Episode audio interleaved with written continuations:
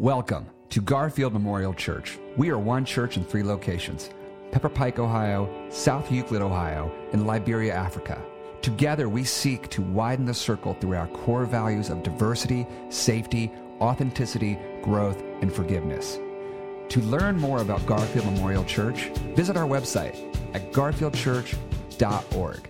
And now, may you be blessed and inspired by our weekly podcast of the message from the 10 a.m. Sunday morning Mosaic worship service. Garfield Memorial Church, widening the circle.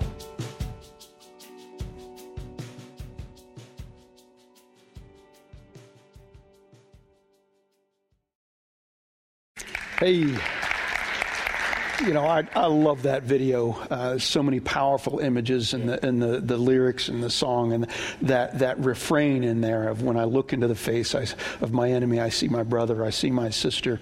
Um, I see a person that Jesus died for, uh, just like he died for me. My name's Scott Blevins. I'm part of the teaching team here at Garfield Memorial Church. So good to be worshiping with you today. We are continuing the series, Renaissance of Reconciliation, in which we're exploring the vision that God has given us as Garfield Memorial Church for the next three, five, ten years. And wow, what a vision it is. I'm going to read just a portion of that to you right now. Part of our vision, just, just a part of it, we set ourselves to pray, live, hope, and cry for gospel based reconciliation.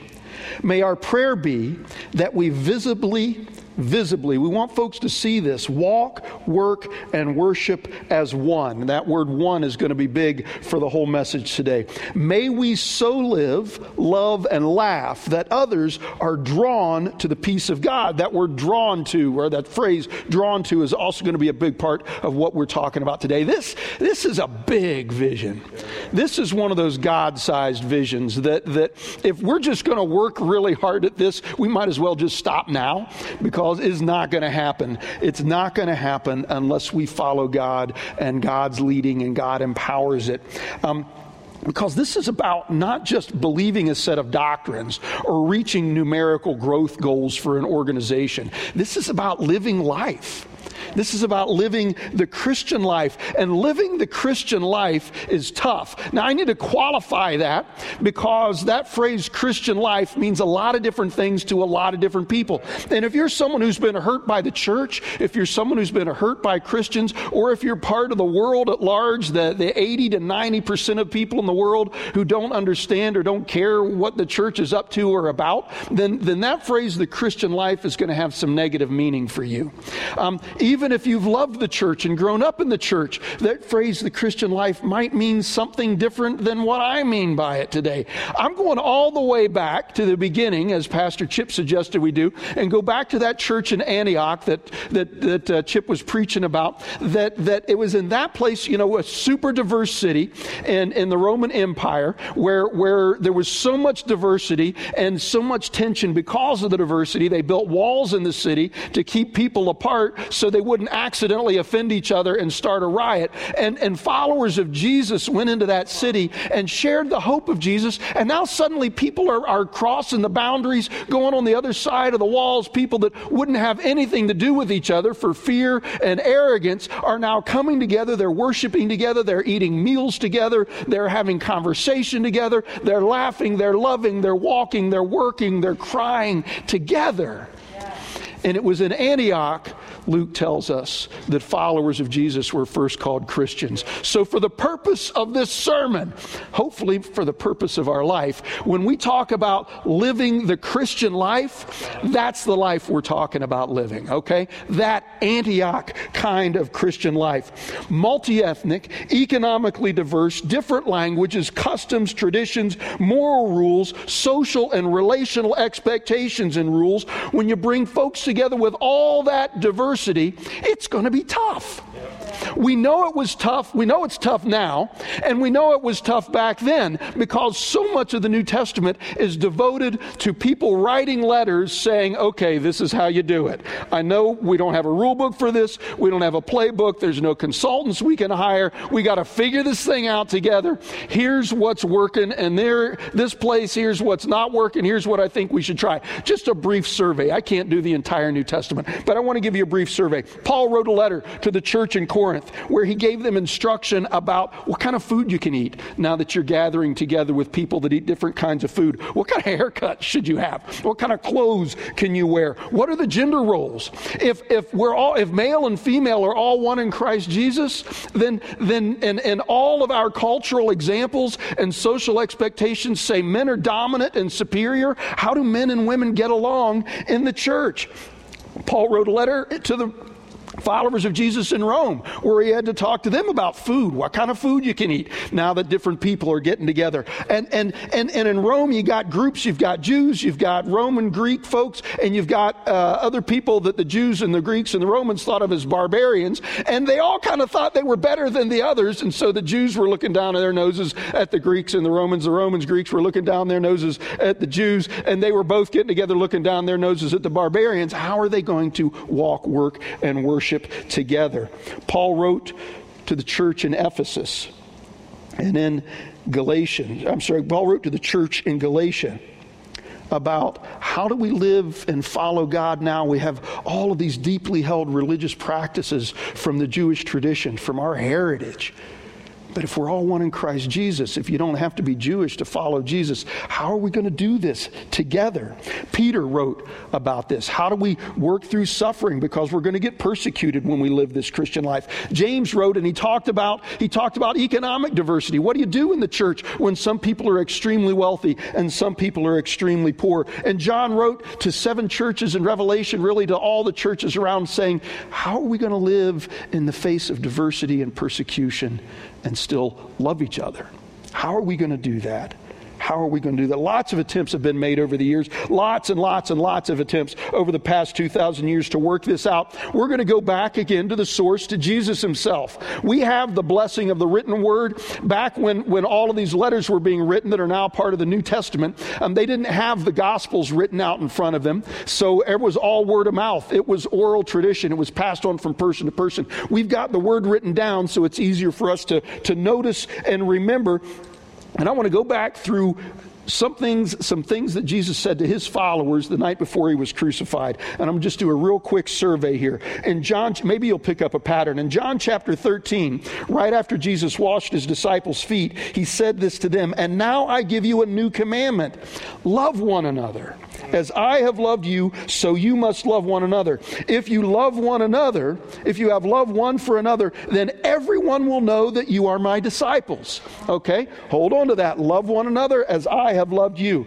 Then, a little bit later in John 15, Jesus had this to say My commandment is this love each other as I have loved you. Is there a pattern here? Greater love has no one than this to lay down one's life for one's friends. You are my friends if you do what I command. And what has Jesus commanded? Love one another. Love one another. Jesus said, I know you've got a lot of rules. I know there's going to be, and, and they didn't know it, his disciples didn't get this yet, but Jesus knew there was going to be this amazing clash of cultures and ethics and personalities and, and, and gender roles and economic. He knew there was going to be all of this coming together, and he said, let's keep it super simple. My basketball coach used the KISS method keep it simple, stupid, he used to say. We deserved that too, by the way. Um, kept it simple love each other one commandment one rule and then then jesus prayed for his disciples and as he prayed for those that were gathered with them, he shifted in his prayer to pray for all followers of Jesus who would come after. And this is what it says in John 17. My prayer, whoa, oh, I thought that was it. Let's go back to that other one. Maybe? My prayer is not for them alone, not just for those gathered here. I pray also for those who will believe in me through their message, that all of them may be one, Father, just as you are in me and I am in you. May they also be in us so that the world may believe that you have sent me. I have given them the glory that you gave me, that they may be one as we are one. I and them, you and me so that they may be brought to complete unity. Then, then the world will know that you sent me and have loved them even as you have loved me. I got the wrong reference on. I made that slide. That's John 17, not John 15. Sorry about that, guys. So how are we to do it? How are we to live this Christian life? What do we need to remember? We need to remember this. Whatever else may come, whatever else we do, however we do it, we need to do it together. That's how we live the Christian life. We live it together.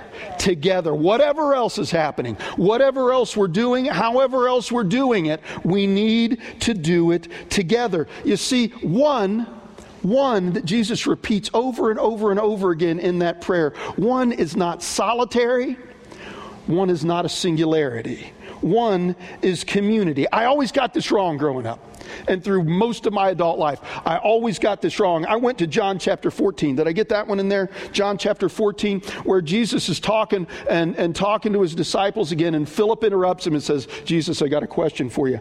And Philip, Philip said to him, Lord, show us the Father, and we will be satisfied. And Jesus said to him, Have I been with you all this time, Philip, and you still don't know me? Whoever has seen me has seen the Father.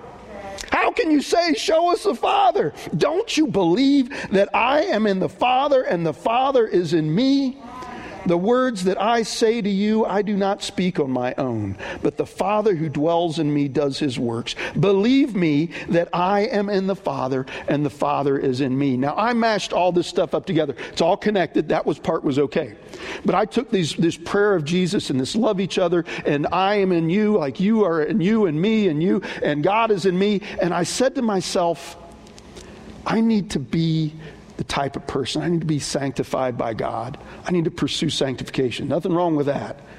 We're called to be sanctified, made holy, more and more like Jesus. But I need to become so much sanctified that when people see me, they see Jesus who is in me, and then see God who is in Jesus, so that when they encounter me, they encounter God. Wow. That's a beautiful vision. Beautiful vision for the Christian life. There's one small problem with it. It's insane, okay? It's crazy. It's nuts. It's bonkers. I'm too small. I'm too narrow. I'm far too singular to come anywhere near representing the fullness of Jesus, much less the fullness of God. Think about it this way, okay? Think about it. Anyone here or there got a TV? I got you there because if you're watching me, you got a TV or a computer or a phone, and they all have pixels. Pixels. If you know what I'm talking about, get really, really, really close to your TV set sometime. If you got one of those 4K TVs, you're going to have to get really, really close. I don't even know if you can do this on an 8K. I've never been that close to one. But there are pixels, little tiny squares on that television screen or on your computer screen, on your phone, little tiny squares. And each one of those squares has a color. And all of those squares together represent the image, wow. show the image, and share the image. I'm a pixel. He's a pixel. She's a pixel. Wouldn't you like to be a pixel too? All right, there you go. Dr. Pepper is caffeinated. Dave, that's my drug reference for the message. All right. We're pixels. I'm a pixel. One pixel cannot, cannot, cannot show the full image. It's only the pixels together. And it's not the pixels doing their own thing together. I'm going to do what I want to do, and heck with all of these other pixels, I'm going to be Jesus. That's just static. It's when all of the pixels, they're not uniform either. They're not all showing the same thing. That's just a solid color, and that's not art unless you're in a really fancy art gallery someplace. I call it blue. You can, you can buy it for $5 million. That's not art. It's not beauty. It's not the image. It's unity, it's harmony, it's pixels of many, many, many, many different colors, some very different colors. Being and doing what God called them to be and do, and together they show forth the image of God into the world. Do you see it? Do you see it? It's not about you. It's not about me. It's not about us individually doing our best to be like Jesus. It's us together, the body of Christ together. The most significant manifestation of God in this world is not through any single Christian or even all Christians collectively, no matter how good the Christian is, whether it's Dr. Martin Luther King Jr. or Mother Teresa or John Wesley or Mary, the mother of Jesus, or Paul. None of them is good enough individually to show forth the image of God into this world. It's us together. It is in and through the church, the body of Christ, the called out assembly of God's people together, living, laughing, loving, working, crying together. One. One. There's power in this oneness power. First, the power of witness and testimony. We've already talked about that. It is together like pixels in harmony in unity that are showing forth the image of God. That's the witness. That's how people see that Jesus is real. By the way, no matter what you say, if you're one pixel running around behind yourself shouting about Jesus, Jesus said that's not how people are going to believe. People aren't going to know that way no matter how articulate and charismatic you are. It's the church together. That's where the witness is. That's where the testimony is. But there's another piece to this power, and it's the glory of God in all of this. Let's jump back a little bit to John 17 and see this. Uh, I think, yeah, I have given them the glory that you gave me. That, sit on that for a second. God has given, Jesus, Jesus has given us the glory that God gave Jesus. Hold on to that for a second. Don't get arrogant. He didn't say, I've given you the glory that God gave me. He's given all of us the glory that God gave him. That they may be brought to complete unity. Then the world will know. Then the world will know when they are in unity. We're going to spend a moment on this word glory. That's the English word for glory. It conjures up a lot of different images like brightness, sun, magnificence, like, wah, all, you know, a lot of light images, I think, come along with that word glory in the English language. In the Greek, the word is doxa. And, and that word had to do primarily with opinion. Um, I don't know how quite that worked. I'm not like the great Greek scholar in the world. The Hebrew word is kavod. I'm butchering the pronunciation, forgive me. And at its root, at its root, the word in ancient Hebrew kavod referred to weight. You might say, what does that have to do with glory? Think about this. Whose word carries the most weight wow. in your life? Right? In your place of work, who carries the most weight? I'm carrying more weight every year. Different kind of weight. Different kind of weight. This is that person whose presence matters. When they walk into the room, people stop and they listen to what they have to say. When they're moving through the room, it's like there's a crowd kind of revolving around them because they carry the most weight in the room. People gather around them, they draw people to them. God has the most glory. God has the most weight. Let's do a little physics. Can we do a little physics? We know that weight is a function of mass. The more mass an object has, the more it weighs. We also know now, because of Einstein, that weight is relative. That that that you know what weighs some a certain amount on Earth. If you take it to Jupiter, it'll weigh more. If you take something of the same mass to Mercury, it'll weigh less um, than it does here on Earth. Weight is relative. Mass is constant. I don't think they quite had that worked out yet in ancient Hebrew. But think about this the thing with the most weight, the thing with the most mass, has the greatest gravitational pull. Physics tells us that too. The more massive an object is, the more it distorts space time around it, the more it draws other objects to itself. The sun is the most massive object in our solar system, and everything in our solar system revolves around the sun. The earth is more massive than the moon, and the moon revolves around the earth. The earth is massive. The earth's mass, the earth's weight, is what draws us to the earth. So even though the earth is spinning at thousands of miles an hour, you and I are not getting flung out into space because of the earth's mass. It draws us to it. The earth is made up of atoms. I know we're not talking about subatomic particles today either. We're going to stick with atoms. Each of those atoms has a mass. If we blew up the earth, let's not do that, but if we did, into individual atoms, all of those atoms collectively would have the same mass as the earth. But each of them alone has such a minuscule amount of mass that it's not drawing anything to it. It's only all of those atoms together. Together, they have the mass. Together, they have the weight to draw people to themselves. The church, Jesus said this When I'm lifted up, I will draw people to me. How do we lift up Jesus? Together together by being one, by being in unity, by walking, working, worshiping, laughing, loving, crying together, presenting the image of God together. Now, together, we have the weight to draw people to that image. Together. You and I are pixels. We're atoms. Alone, we got nothing. Well, we got a little tiny bit that matters when we're together. Together. Have I said together enough yet? Come on. So, we've had this instruction love one another as I have loved you. Be one, praying that you're one as I am one with the Father. My glory is in you. How we've been doing that, this for 2,000 years since Jesus said those words? We've sucked.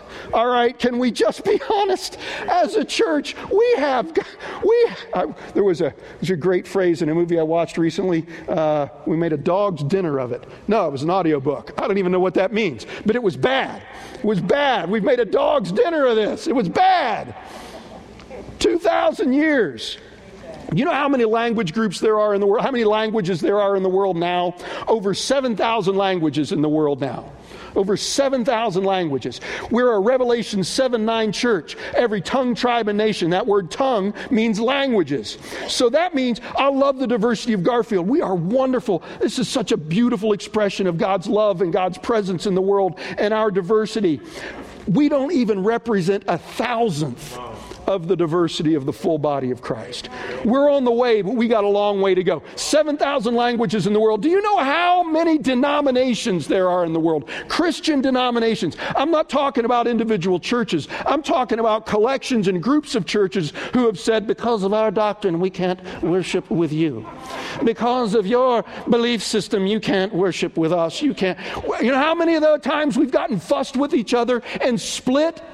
There are, depending on doing the counting, 21,000 to 41,000 different Christian denominations. We have split that many times in 2,000 years.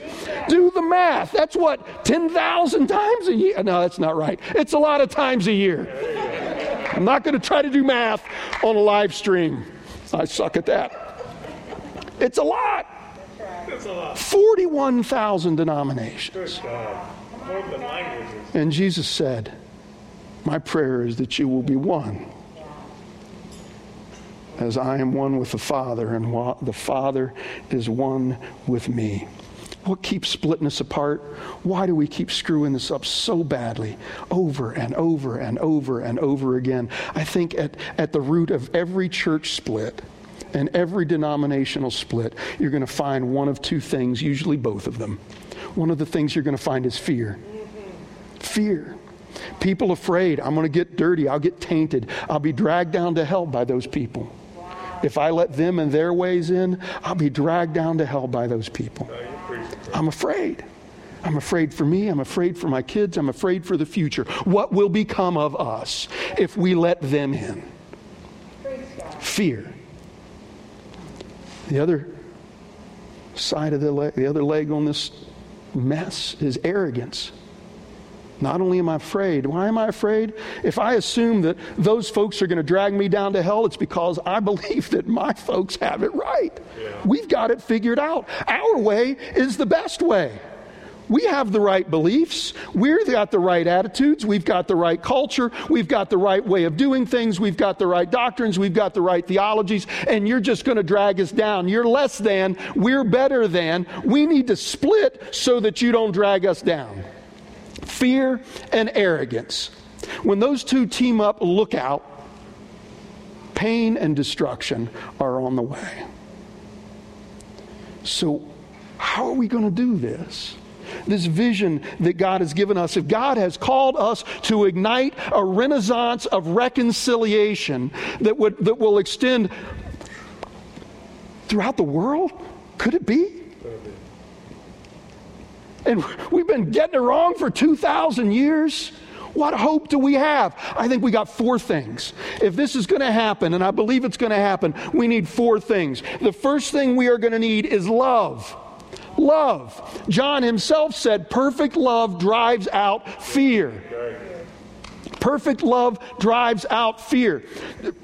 Chip talked a little earlier about the, in, in, Revelation that you forgot to love, you forgot your early love, and how that was about love for each other. I always heard that as love for God too. I was, I was, I've always heard this one as perfect love drives out fear. I don't need to fear God's judgment because God loves me and I love God. What about this? I don't need to fear you if I love you. Come on, Scott. You don't need to fear me if I love you. On, perfect love drives out fear. Perfect isn't flawless. Perfect, perfect is mature. Mature. We need love. We need love. Jesus didn't say love each other.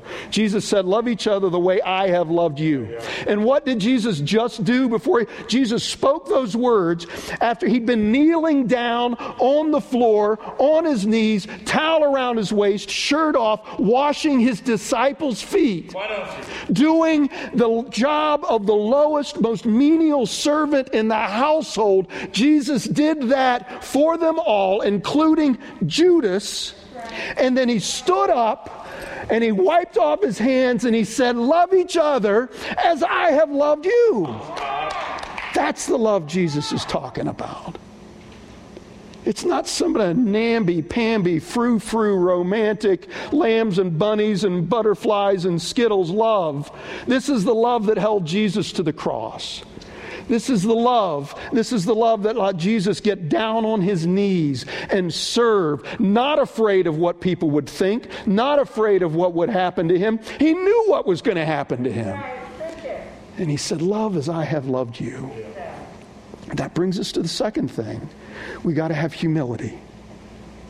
We've got to have humility. If anyone in the history of the world deserved to be proud and arrogant, it was Jesus. And he got down on his knees and did the work of the lowliest servant. He was willing to hang naked on a cross, to be spit upon and beaten and mocked and ridiculed because of his love for us, because our need, he put our need for reconciliation above his need for respect. Jesus. Humility. We need love. We need humility. The third thing we're going to need, we're going to need commitment. We've got to be careful with commitment. Without love and humility, commitment can turn to crusading. I will destroy you because you are not committed to what I'm committed to. We got to be committed to each other. It means we don't let go. I don't know who here is a fan of the movie Titanic out there. Raise your hand or dot if you're ashamed of it. I understand because I hate that movie. I'm sorry, I set you up. If you like that movie, it's really okay. I can't figure it out though. There's the woman at the end. Oh, I love you. Bye.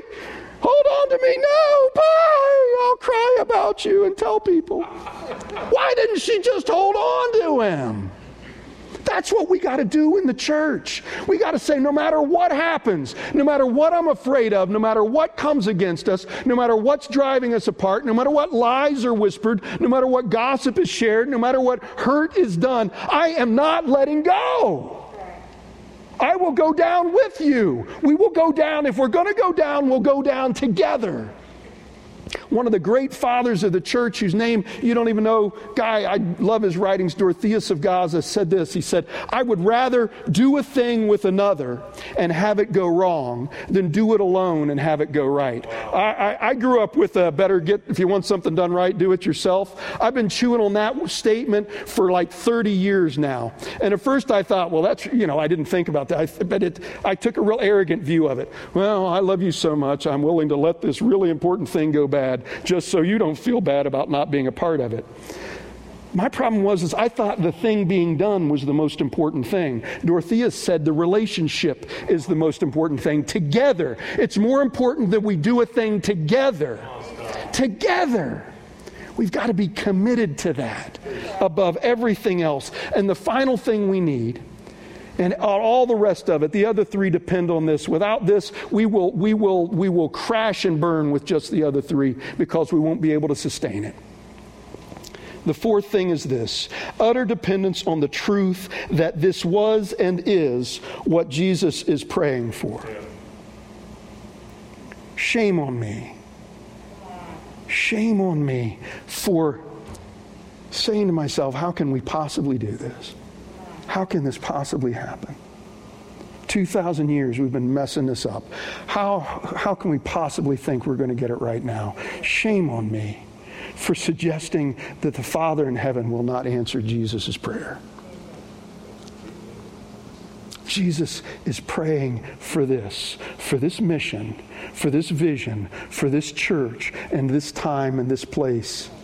Jesus is praying for it. Jesus is eternal. Jesus is at the right hand of the Father.